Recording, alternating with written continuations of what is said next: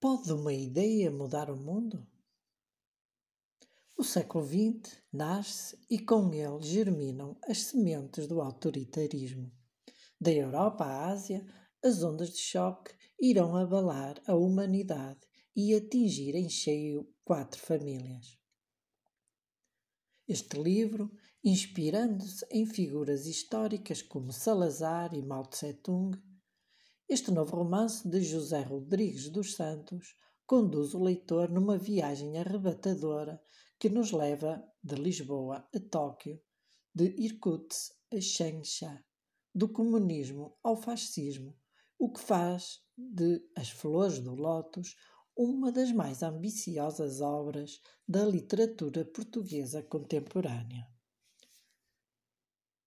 Consideremos este excerto que se passa em Portugal. O olhar de Salazar desviou-se momentaneamente para a janela do automóvel. Caíam lá fora os primeiros pingos de chuva provenientes da treva que deslizavam em zigue-zague pelos vidros como se a noite despejasse lágrimas. Mas logo surgiram nos passeios as luzes amareladas dos candeeiros noturnos, sinal seguro de que entravam em Lisboa. Para que se fez esta revolução, se é para ficar tudo na mesma? Na mesma? Admirou-se o general Carmona. O que quer o senhor dizer com isso?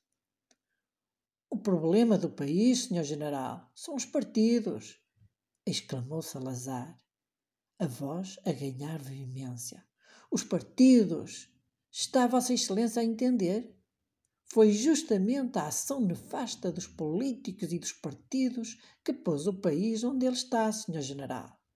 Ao contrário do que apregoam aos quatro ventos, os partidos não existem para servir o povo, mas para servir as suas clientelas.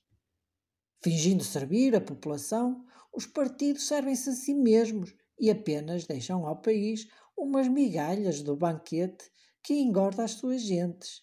Essa é que é a raiz do problema e muito mais. Tenham boas leituras.